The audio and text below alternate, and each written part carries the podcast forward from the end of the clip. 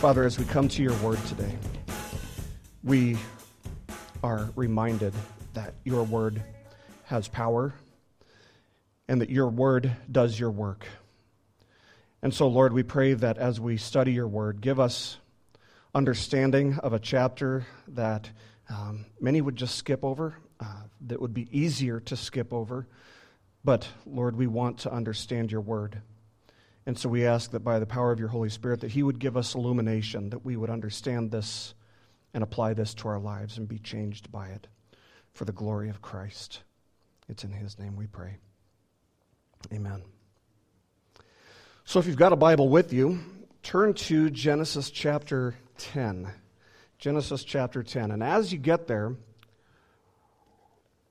you're going to see that we are going to be encountering a lot of names today. Kurt, do you want to do this? I got to do it. Um, we're going to be encountering a lot of names today.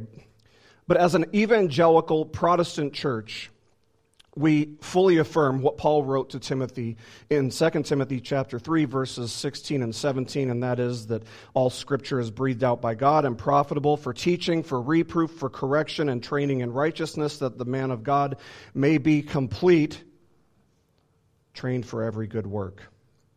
The idea that the Word of God accomplishes the work of God is central, is, is foundational to everything that we do. It's foundational to every sermon I preach, it's foundational to everything that we do. And yet, I have to confess that there is nothing that puts that foundation to the test, nothing that might shake our confidence in what Paul said to Timothy, nothing that might test our confidence in what Paul said to Timothy, like coming across a chapter full of names that we all struggle to pronounce, a chapter that's just filled with a genealogy, a genealogical table like the one we find in Genesis chapter 10. And I can honestly say that this might be the most difficult chapter, the most difficult passage I have ever preached. I have to admit that for two days I sat there looking at it kind of blankly, like, what am I supposed to do with this, Lord? And being reminded, 2 Timothy 3:16 and 17. And so it's, it's certainly the most difficult passage thus far in our study of, of Genesis. It might be the most difficult passage I've ever preached. One commentator that I loosely follow through this series uh, wrote this. He said, quote, It may very well be questioned whether a man should ever preach on a chapter such as this. End quote. Uh, and I want to think that I have a lot more confidence in the Word of God than that, however. And so you might imagine that I was happy to see a great expositor from yesteryear, like James Montgomery Boice, say that this chapter is, quote, surely one of the most interesting and important in the entire Word of God. Oh, well, that, that gave me a little bit more enthusiasm about preaching it. So, having spent the past week studying this text, I have to agree this text is actually extremely interesting and extremely important, and it is actually, believe it or not, extremely relevant to the modern Christian mind. What is it that makes a chapter like this so difficult? Well, I could give you a whole list, but I'd say the primary reason some people would skip it or some people would find it uninteresting is because it's filled with just name after name after name many of which we are unfamiliar with, most of which we struggle to pronounce, and many of which we will never hear about again in all of Scripture. And yet, all Scripture, all Scripture is breathed out by God and profitable. The Word of God accomplishes the work of God. I believe that. And I want you to believe that too. That is central to everything that we do. And to deny that, to deny that the Word of God does the work of God, even as it relates to a, a, crazy chapter like this, is to actually disagree with God. It's to actually disagree with God, and, and we don't want to do that. So, further, we're, we're going to see that many, uh, many of these names are names that are going to pop up again as we go through Genesis and, and the Old Testament, and they will play a significant role in the chapters and even the books that follow after this. So this chapter serves as something of a, of a, of a bridge between what we would refer to as the, the prehistoric world, that is, the world kind of before the flood, at least, uh, and the historical ancient world. Which starts with Abraham in the next chapter. This chapter, chapter 10, tells us that a great amount of time and many generations passed between Noah and Abraham. So, in one sense, this, this chapter is kind of like a fast forward button uh, on the narrative of Genesis. If you guys have watched the Indiana Jones movies, uh, you know that when, when he's going someplace, they kind of cut to an overlapping scene where it just shows a map and it shows the plane like just kind of tracing its, its route. That's kind of what this chapter does. It's the same type of thing. This chapter is rooted in some of the passages that we've already seen. For example, we've already seen that God commanded Noah and his wife and his sons and his sons' wives to be fruitful and multiply and fill the earth, right? We saw God command that a couple times back in chapter 9. And then we read this in chapter 9, 19, speaking of Shem, Ham, and Japheth. These three were the sons of Noah, and from these the people of the whole earth were dispersed. And that's what this chapter is all about. Verse 1 summarizes what this chapter is all about. Let's look at verse 1. Verse 1 says, These are the generations of the sons of Noah, Shem, Ham, and Japheth. Sons were born to them after the flood. So, we see that Noah had his, his three sons that we've already met, whom we've already met, and thus three times in this chapter, we're going to see lists of names broken down, separated from one another according to their clans, their languages, their lands, and their nations. And I should add that even the skeptics, even skeptical scholars, have attested to the genealogical accuracy of this chapter, of the table of nations presented here. William Albright, for example, he's not a scholar that I would recommend. He's, he's not conservative in any sense with, uh, with his theology. Um, and, I, and I normally wouldn't consider him to be a reliable scholar of the Bible, but he said this of this chapter. He said that it, quote, stands absolutely alone in ancient literature without a remote parallel, even among the Greeks, where we find the closest approach to a distribution of peoples in genealogical framework. And he goes on to say the Table of Nations remains an astonishingly accurate document. End quote. So that's something for us to keep in mind. Skeptics have tried to break this chapter apart, and they can't. This chapter has been shown to be extremely, extremely accurate. And while we're going to start out by, by looking at the sons of uh, and descendants of Japheth, we should be very cautious, by the way about making too many assumptions of the text, like trying to figure out if there's a birth order here and what the significance of the birth order might be. There's no consensus on the order in which Noah's sons were born. And so we want to be careful about speculating about that. Uh, you know, in, in, if Scripture isn't abundantly clear on something, like it does with Jacob and Esau, the Bible is explicit in who comes first, who's the older son between the two. So if it doesn't do that, we should be very careful not to speculate too much about it. So we're going to start by looking at the descendants of Japheth, remembering that back in chapter 9, verse 27, Noah said something about Japheth. He prophesied a blessing over Japheth. He said this He said, May God enlarge Japheth. In fact, Japheth's name means to enlarge. And God certainly did that. That's what we're going to see in the next few verses. Verses 2 to 5 say this The sons of Japheth, Gomer, Magog, Madai, Javan, Tubal, Meshech, and Tiras. So far, so good.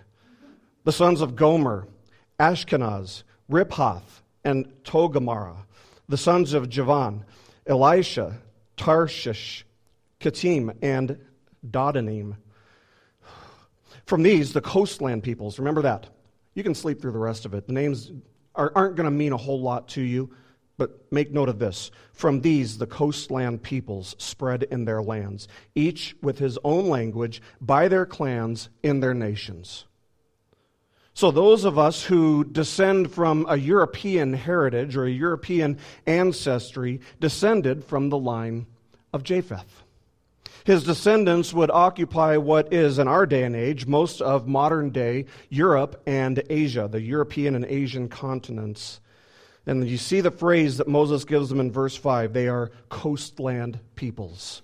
They're, they're referred to as coastland peoples. Remember, the ark landed in what is uh, most likely modern day Turkey. So the idea is that they spread themselves out as far as the ocean would let them, as far as the coast would allow them to, going north and both to the, the far east and to the far west of where the ark landed. And that means, believe it or not, that Europeans and Indonesians are actually closely related to one another. Until the 19th century, only the Bible made this connection between Europeans and Indonesians. They appear to be entirely separate, completely separate groups of people, but as scholars have traced the history of language, the history of linguistics backwards in history, what they've found is that the languages of both Western Europe and India both descended from a common language somewhere in Central or Eastern Europe. And so this is a, a fairly recent linguistic you know, academic discovery, relatively speaking. And yet, Genesis 10 has made this point abundantly clear for over 3,000 years. It just took science, how long? 2,800 plus years to catch up. These descendants of Japheth moved as far as the European Atlantic coastline and as far as the Pacific and Indian Ocean coastlines to the east, hence their name, coastland peoples. So already we see that the Word of God is doing the work of God, don't we? We already see that. Whether you realize it or not, given the, the discovered linguistic links in recent centuries, how can this not completely increase your confidence in the accuracy, in the veracity, in the reliability of Scripture? Of course it does. You know, these, these aren't fairy tales. Fairy tales aren't, are, are never proven to be true. They're not myths. Myths aren't true either. This is being presented as an historical fact. And the scientific and linguistic discoveries of recent years confirm what the Bible has always said. And we can trust that what the Bible presents as historical fact is indeed historical fact. Remember, true science will always line up with what Scripture says. Science, therefore, cannot dictate how we interpret Scripture. Let me say that again. Science cannot dictate how we interpret Scripture. 500 years ago, this would have been as true as it is today, even though between then and now, they've made this, this discovery of the link, right? But science cannot dictate how we interpret Scripture. That entirely violates the principle of sola scriptura. Instead, Scripture alone has the authority to dictate what we can and, should believe about science. Next, we're going to take a look at the descendants of Ham. The sons of Ham Cush, Egypt, Put, and Canaan. Oh, there are some familiar names, and they're easy to pronounce, right? The sons of Cush Seba, Havilah, Sabta, Raamah, and Sabteca, the sons of Raamah, Sheba, and Dedan. Cush fathered Nimrod. He was the first on earth to be a mighty man. He was a mighty hunter before the Lord. Therefore, it is said, like Nimrod, a mighty hunter before the Lord. The beginning of his kingdom was Babel, Erech, Akkad, and Calneh in the land of Shinar. From that land he went into Assyria and built Nineveh, Rehoboth, Ir, Calah, and Resen between Nineveh and Calah. That is the great city. Egypt fathered Ludim, Anamim, uh, Lehabim. Here's a tough one. Naph Tuhim. Path Rusim. Man, Egypt. Come on, man. uh, Path, Pathrusim, Kas Luhim, from whom the Philistines came, and Caphtorim. Canaan fathered Sidon, his firstborn, and Heth, and the Jebusites, the Amorites, the Girgashites. Ah, if you know your Bible, these names are starting to sound familiar. The Hivites, the Arkites, the Sinites, the Arvadites, the Zemarites, and the Hamathites. Afterward, the clans of the Canaanites dispersed, and the territory of the Canaanites extended from Sidon in the direction of Gerar as far as Gaza, and in the direction of Sodom, Gomorrah, Admah, and Zeboim as far as Lasha. These are the sons of Ham, by their clans, their languages, their lands, and their nations. Whew. Kurt, you sure you don't want to do the next part? Okay. If you studied the Bible even in moderate depth, if you know your Bible, if you, especially if you know your Old Testament history, you'll recognize a lot of those names, right? A lot of those names should sound familiar. What we see here is that the sons and the descendants of Ham settled mostly in Africa, Egypt, and the eastern Mediterranean region and southern Arabia. Verse 6 tells us of Cush, a name that should be familiar if you know your Old Testament history. Uh, it tells us about Cush, and as we get further along in the Bible, we learn about these people called the Cushites. Well, this is where they came from. In fact, Moses married a woman who was a Cushite. Uh, now, you might be asking, where would this possibly be? Where is the land of Cush? Or where do the Cushites come from? It's what we refer to today as Ethiopia. So we see that Cush was the father of a man named Nimrod. And notice what it says about Nimrod. Notice that it says that Nimrod was the first on earth to be a mighty man. And of course, he means the first on earth after the flood, because we saw that term back in uh, Genesis chapter uh, 6 when it was talking about uh, the, the problems, the evil that was rising up in the world in the presence of mighty men. So, what does that mean for him to be a mighty man? Scholars aren't sure.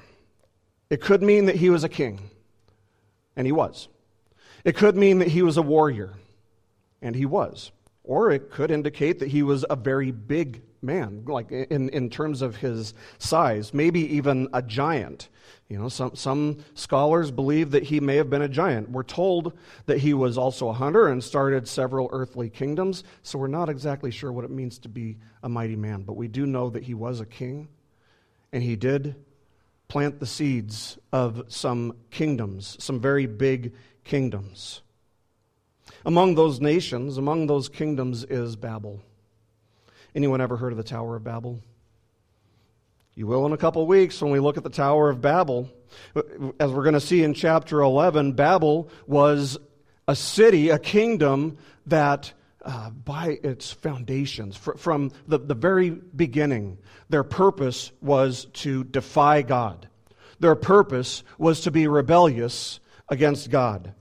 God had commanded that the population, that humanity be fruitful and multiply and fill the earth. But part of the purpose of the kingdom of Babel was to prevent that from happening. Part of their purpose, explicitly stated, was to prevent the people from spreading out, to contain them. They defied God's purposes. And they took steps to prevent God's purposes. They tried to take steps to prevent God's purposes from going forward. They defied God's commands. Nimrod, the son of Ham and the grandson of Noah, was the leader of that movement. He was the leader of that kingdom. Now, you might get the idea when it says that Nimrod was a mighty hunter before God, that that's meant in a positive way, you know, to be a mighty hunter before God. But that word that gets translated before can also be translated as against. The idea is that uh, not that he stood for God, but that he stood against God. He would set the founda- lay the foundations for both Babylon and Nineveh, both of which would be completely godless cultures that hated God and that hated his people, that waged war against his people. Babylon was in fact so evil that the name Babylon would be used to refer, even in the end times, to the godless system of the world. When you get to the end of Revelation, when he's talking about the destruction of the nations, they're all referred to as Babylon. So even to this day, Babylon still exists. Even to this day, Babylon is surrounding us.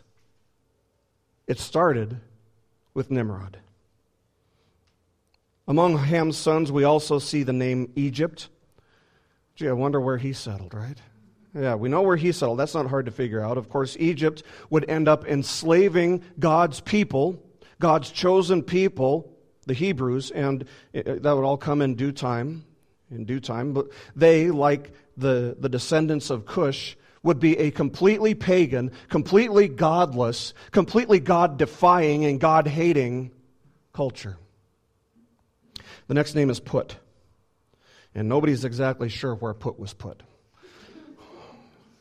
At least there's no consensus of, of any sort. No, nobody's exactly sure exactly who, the Puttites were or where they came from. Some speculate that it would be modern day Libya. That's a possibility. But again, nobody is entirely sure. Last but not least, Ham was the father of Canaan. Canaan. And as we saw last week, Canaan was the one, he was the son of Ham who was cursed by Noah after Ham sinned against Noah. The Canaanites represented the worst of the worst of the worst in the world especially in the minds of the Israelites, and the names of the Canaanites, which we find between verses 15 to 19. Now, those are some names that are going to pop up over and over and over again, not only through the first five books of the Bible, but through, throughout Old Testament history. They were the enemies of God. And because they were the enemies of God, they were the enemies of God's people as well. They would be the people that the Israelites would have to go in and deal with. You'll notice in verse 19 that Moses, who was the author of Genesis, is sure to tell us what the boundaries of the territory possessed by the Canaanites was. Why does he tell us so explicitly where the Canaanites' land was? Because that's the land that God is leading the Israelites to when Moses wrote this. These were the people they would be going against in war. These were the people that they would be facing, and this is where they came from. This is who they're related to. This is how they trace back to Noah. And we see that their cousins, all the grandchildren of Noah through Ham, they were all, all of them were wicked, godless, defiant people. And so when God told the Israelites to go into this promised land and to purge the land of the people of the land, the Canaanites. They should have known, the Israelites should have known how wicked these people were. They should have known at least two things. They should have known, number one, that God meant business. That God meant business. And number two, they should have known that these people were long overdue for, an, for, for a dose of God's judgment. They also should have known that God is the one who created it all that God is the one who owns it all, and that God is sovereign, and God has the right to give, and God has the right to take. And obedience to God isn't optional. Well, in the mind of the Israelites, it was. It was optional. Now, some people tend to get a little bit bent out of shape over the fact that God was sending in the Israelites to eliminate these people, to wipe them off the face of the earth. And some will even see it as an instance of ethnic cleansing, if you will, racism. But you have to understand that God has the right to judge and to punish the wicked however he sees fit. The fact that he doesn't eliminate everybody from the face of the earth because that describes every single one of us is only mercy. That is only common grace. They were doing what God instructed them to do. And even then, kind of half heartedly. Even then, they were less than faithful to what God instructed them to do. Rather than cleaning out and dishing out God's judgment on the inhabitants of the land that God led them to, the Israelites were often all too happy to just draw a compromise and to coexist. There's a hot word, right? Coexist with the people of the land to their own demise. Here's something for us uh, to consider, something very interesting for us to consider. Where was Ham a chapter ago? He was being delivered from God's wrath. He was witnessing the providential grace of God. He was on board the ark with Noah. God had showed Ham incredible mercy, miraculous mercy, unmistakably clear evidence of God's sovereign reign. And yet, look at his legacy. Consider Ham's legacy. He is cold and calloused towards sin. We saw that in the last chapter, both in the life of his father and in his own life. And every single one of his children is completely godless. You would have thought that being delivered from the, from the wrath of God, from being delivered from the flood, you would have thought that Ham's life, his mind, his heart would have been drastically altered and that he would be quick to submit to what God calls him to do. He would be quick to be faithful to God. You would have thought that he would have been grateful toward God. And you would have thought that because his life was so drastically changed by not only witnessing, but experiencing God's grace, you would have thought that, man, he would have been quick to teach every single one of his sons how important it is to stay away from sin. You would have thought that he would understand after the flood how seriously God takes rebellion, God takes sin. He should have realized that sin, that defying God, comes with horrible, horrible consequences.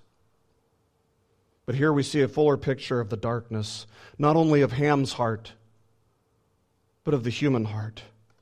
Ham had every reason, because of what he had experienced, to fear God. And not only to fear God, but to love Him with all of his heart and all of his soul and all of his strength, all of his mind, everything in, in his being. He had every reason to love and fear God that way. And yet, he didn't. The greatest evidence in the world. He saw it. And he was not only unchanged, he was hardened by it. Regeneration requires a miracle. God must open the sinner's heart to believe.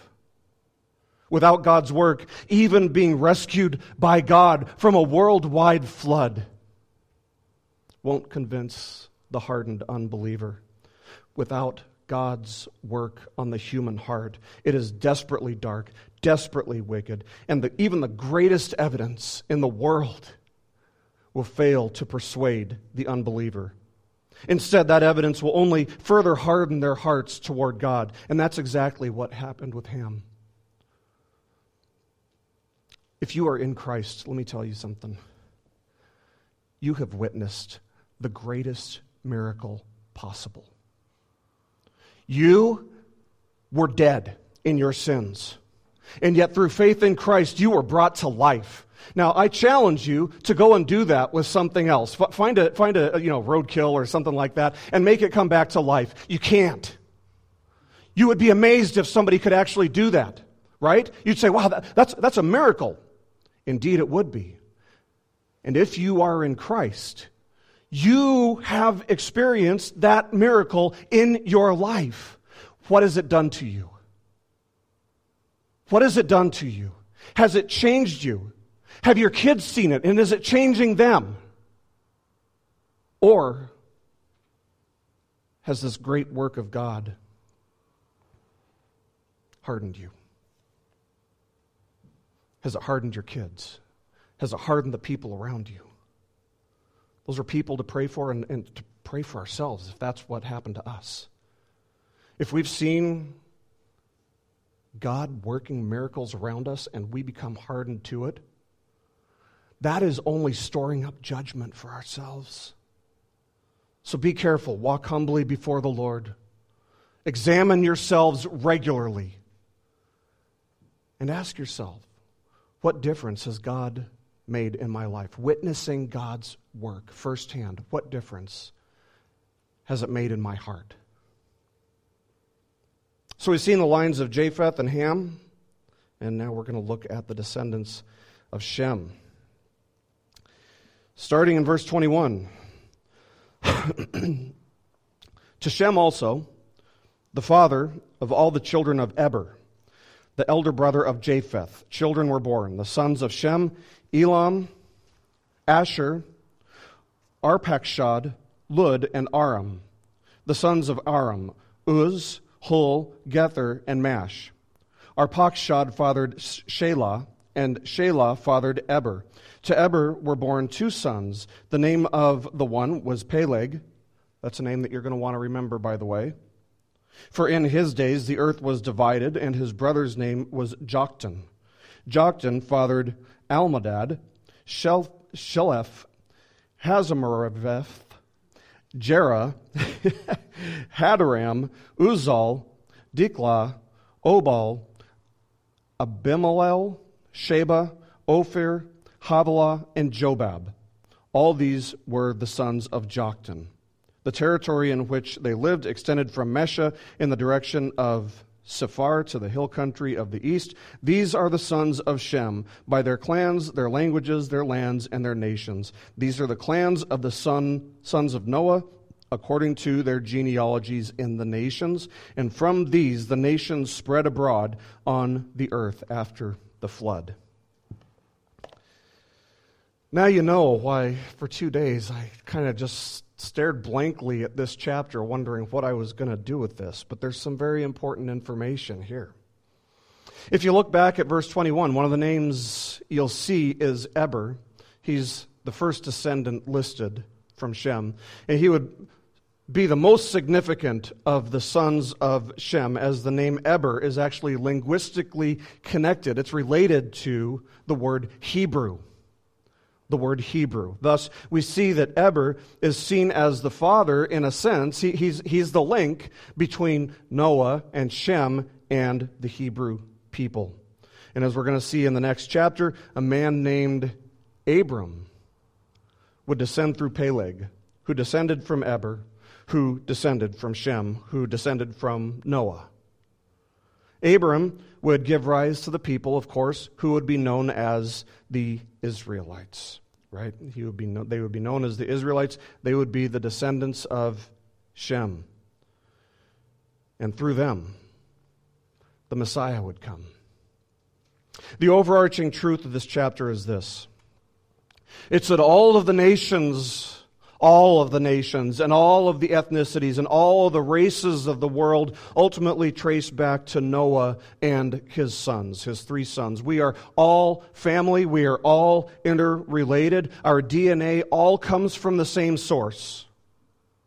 And this is why racism, why something as, as awful and as evil and as contemporarily uh, relevant, right? And it's a big thing in our, in our culture these days, but this is why racism is not only deeply, deeply sinful. But why, it, why the idea that one race is somehow inherently superior to other races is just deeply, deeply, not only scientifically illogical, but it's wicked. It's flawed. As soon as an individual starts to believe that they are inherently you know, because of who they are, because of their ancestry. As soon as a person starts to believe that they are inherently better or more worthy than somebody else of a different color or a different nation or a different race, they have already proven that they are not. They are not better. They are not more worthy. One question that the skeptic might have in response to all of this is to ask, you know, okay, then why are there so many different races of people? You know, if you go across the earth, you see all these sorts of different races, people with different skin tones, and et cetera, et cetera. And the answer is that ultimately there is really only one race, and that is the human race. That is a biblical answer. That is a biblical answer. You'll, you'll hear uh, you know, secular pundits say the same thing, that there, there's only the human race. Well, that's a biblical answer, too. The Bible confirms that. There is only one race, and that is the human race. Unless you want to include angels, in which case, each of which is their own race, because God created them all individually. There is only one race, the human race. How different levels of melanin, and shades of pigmentation of the skin came about. The Bible isn't extremely explicit on that. It's possible that when God brought down the Tower of Babel, as we'll see in the next chapter, he not only confused their languages, right? There was a work of God that took place when the Tower of Babel came down. He confused their languages, but maybe he also gave them different skin tones, different shades of skin color, so that they would separate, so that they would disperse across the earth. It's also entirely possible that God blessed the nations, the, the, the people, uh, as they dispersed with different surface level features in order to allow them or, or enable them to adapt to whatever climate or situation uh, they would be settling in. That's what some scholars believe. That's, that's plausible, that's possible. more likely than that, we can, we can at least know this much, uh, be, be certain of this much, and that is that Noah's DNA, Noah's genetics, his genetic composition allowed him to be the father of all the nations. And so, because we see different shades of skin color across the nations, it's not much of a leap to conclude that God allowed him to produce children with the capability of producing different colors of skin. And this would be similar to how, you know, an interracial couple can produce children that come in a, in a, variety of different skin tones. It seems likely, given that God designed all of humanity to be diverse, creation to be diverse, that God created uh, Adam and Eve in the Garden of Eden with the ability to produce both dark skinned children and white skinned children and light skinned children, and everything in between. And so, with that in mind, isn't it possible that Noah and his sons all had what we would refer to today as interracial marriages? Of course, it's possible. But whatever the answer is to this question, whatever explains different ethnicities, different races, different skin tones, the point here is that we are all related. The point here is that there is only one race, and that is the human race, and that humanity is diverse in its appearance by God's design. By God's design. And so, with that established, we also have to understand that while we may be divided in one sense by geographical location, or by language, or by culture, or separated by, by oceans, you know, whatever the case may be, we are all united in our purpose. Every person, no matter what nation you are from, no matter what your ethnic heritage is, every single person who walks the face of the earth has one purpose in life, and that is to glorify God. That is to glorify God, to love Him with all of our heart, soul, mind, and strength. And yet we're also united not only in that purpose, but we're, we're united in our rebellion against that purpose. We're united in our fallenness. Paul would say that all have sinned and fall short of the glory of God. Romans 3:23.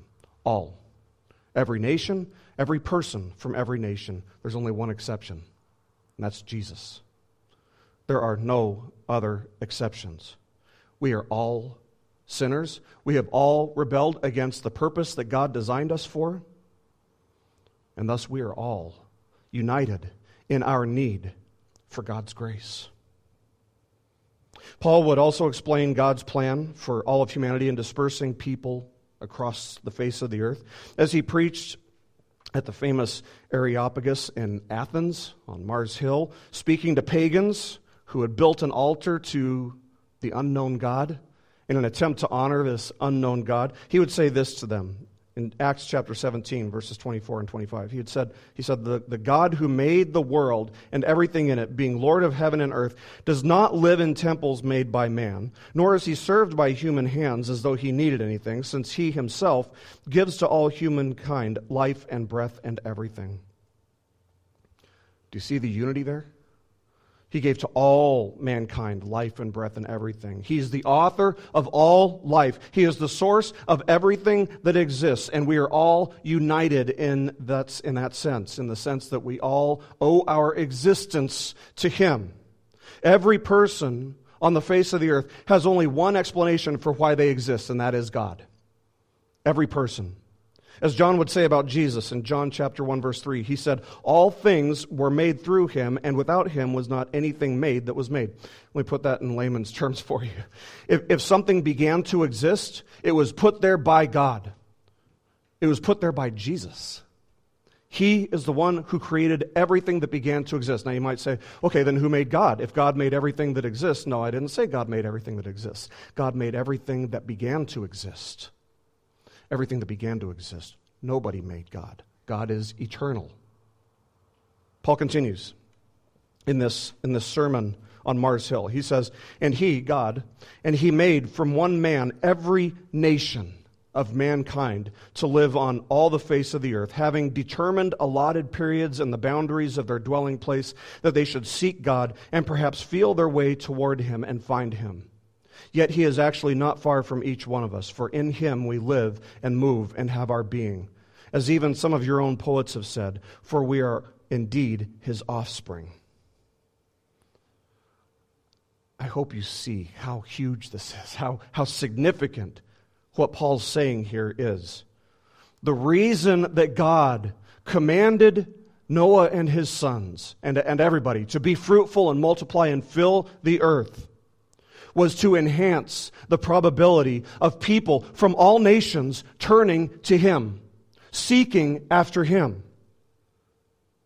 We are both united in our fallenness, and yet we are also divided in our fallenness.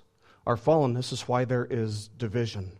That's why there, there are, there, there's animosity between different ethnic groups. And yet, all of humanity is united in the fact that there is only one solution to our broken relationship, not only with God, but with one another. And that one solution is the gospel. The gospel is the solution to the division that you see among the nations.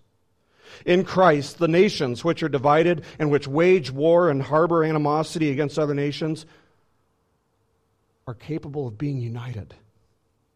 Through the gospel, God extends mercy to all who will place saving faith in Jesus Christ. And this would include people from all the cultures, all the nations, all the languages and ethnic heritages of the world.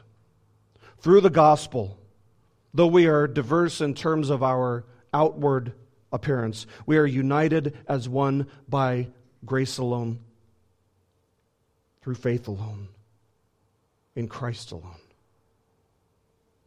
Do you know that this is the goal of one of the goals of Christ? To unite the elect from around the world through faith in him. What's the Great Commission? Jesus said this to his followers, Matthew chapter 28, verses 18 to 20. He said, All authority in heaven and on earth. In other words, all authority that exists anywhere imaginable has been given to me. Go, therefore, and make disciples of all nations. Nations, baptizing them in the name of the Father and of the Son and of the Holy Spirit, teaching them to observe or obey all that I have commanded you, and behold, I am with you always to the end of the age. Maybe you've never thought about it this way, but as we enter into the Christmas season, one of the things that, that I start to do, and, and I, I hope you start to do, is to remember, to, to, to become mindful again, to remind ourselves of all the reasons that Jesus was born among us, why he stepped out of eternity, why it was necessary for Jesus Christ, the everlasting and eternal God, to condescend, to come down, to take on flesh, and to live a life of perfect obedience to the will of the Father. We need to look at why he did that, because that's what Christmas is all about. And there are scores and scores of reasons. There are books that are filled with reasons that Jesus came and lived as a man, fully God and fully man. There are a lot of reasons, but one of them is this to redeem and thereby unite for himself a people from among all the nations. All the nations. In him are united those who, in Genesis chapter 10, we see are divided. This is part of what Christmas is all about. Because this is part of why Jesus came to earth and lived as a, as a human being, fully God, fully man. Why is it that different ethnicities, different people groups, and nations divide from one another and oppress one another, wage war against one another? Isn't this the history of the human race? It is, indeed, it is. And yet we must see how contrary it is to God's design for humanity. Ultimately, racism traces back to pride. It's sin. And the solution is that we must repent, and in faithfulness to God, we must look beyond the cultural and ethnic differences and, and, differences in skin tone that we see among other people, among all of humanity. We should understand, however, that what unites also divides. Let's suppose that I were to say, everybody who's bald, uh, stand up. There'd be like three of us, right? We'd have like three, maybe four of us, maybe three or four of us, right? Uh, we'd be we'd be united by our baldness. Woohoo! Right? We'd be united, but we'd also be divided from everybody else. You see how that works? What unites also divides. What unites also divides. We'd be divided from people who, who have hair. Sorry for you, you know. I, I kind of like it. But likewise, friends, listen. If you are following Jesus, if you have placed saving faith in Jesus Christ, make no mistake about it, it will divide you from those who don't. There is a cost. There is a steep, steep cost. You will not look like the world in the way you think, in the way you speak, in the way you act. You, you will be divided. This is part of the essence of following Jesus. To be in Christ is to be united with all of God's people, but it's also to be divided from those who persist in their rebellion against their Maker, also known as the mission field. I leave you with two questions today.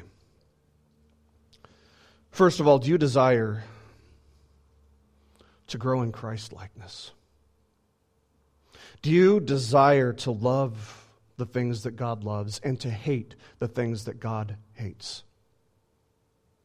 Do you desire to be obedient unto God? Or is your desire to just blend in with the rest of the world in the way they think and speak and act? And secondly, can you honestly say that you are doing everything within your power, within your means, to be faithful to the mandates of the Great Commission? If not, what will you do? What, what's going to change to help motivate you to assist in bringing the gospel forth to the nations, to all the nations? What will you do to help the gospel spread not only abroad, but in your own neighborhood. In your own neighborhood. Here's a question that I had to struggle with Is it easier for you to write a check to a foreign missionary than it is for you to walk across the street and share the gospel with your neighbor? It shouldn't be. God created all of humanity with the same purpose. We're all created in the image of God. And we're all created to walk in obedience to Him and to, verify, and and to therefore glorify Him in all of our ways. As His people, in Christ, we must be united in our determination to shine the light of the gospel, both at home and abroad. And we must remember that there is a cost to following Jesus, that it will divide us from those who don't but by the power of the Spirit dwelling within you, you can. You can. Let's pray.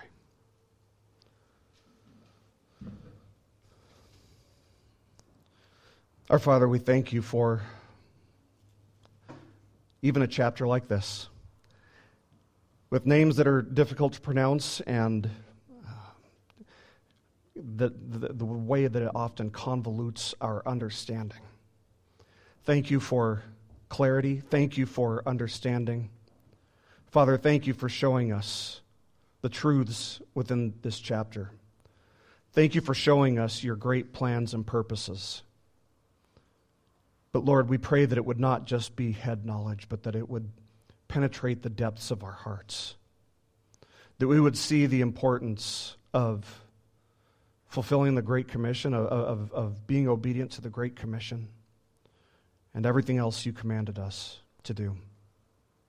You are the God of the nations, and salvation is in no other name but Jesus. So, Lord, break our hearts so that we would have the courage and the desire, the brokenheartedness to share the source of life and forgiveness, not only with our neighbors, but with the nations. For the glory of Christ. It's in his name we pray.